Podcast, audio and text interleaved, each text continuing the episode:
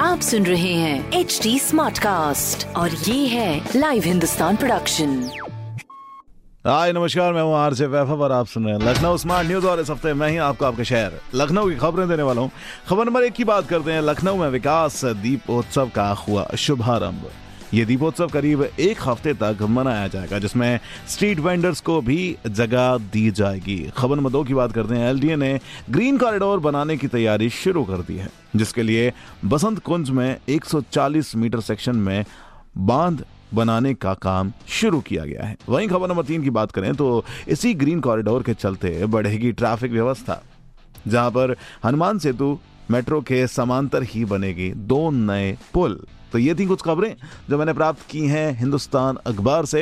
अगर आप कुछ पूछना चाहते हैं, कोई सवाल है आपका तो हमसे कनेक्ट कीजिए हमारे social media handles Facebook Twitter और इंस्टाग्राम पर at the rate H T Smartcast और ऐसे ही पॉडकास्ट सुनने के लिए लॉग ऑन करें W W W dot H T Smartcast dot com पर।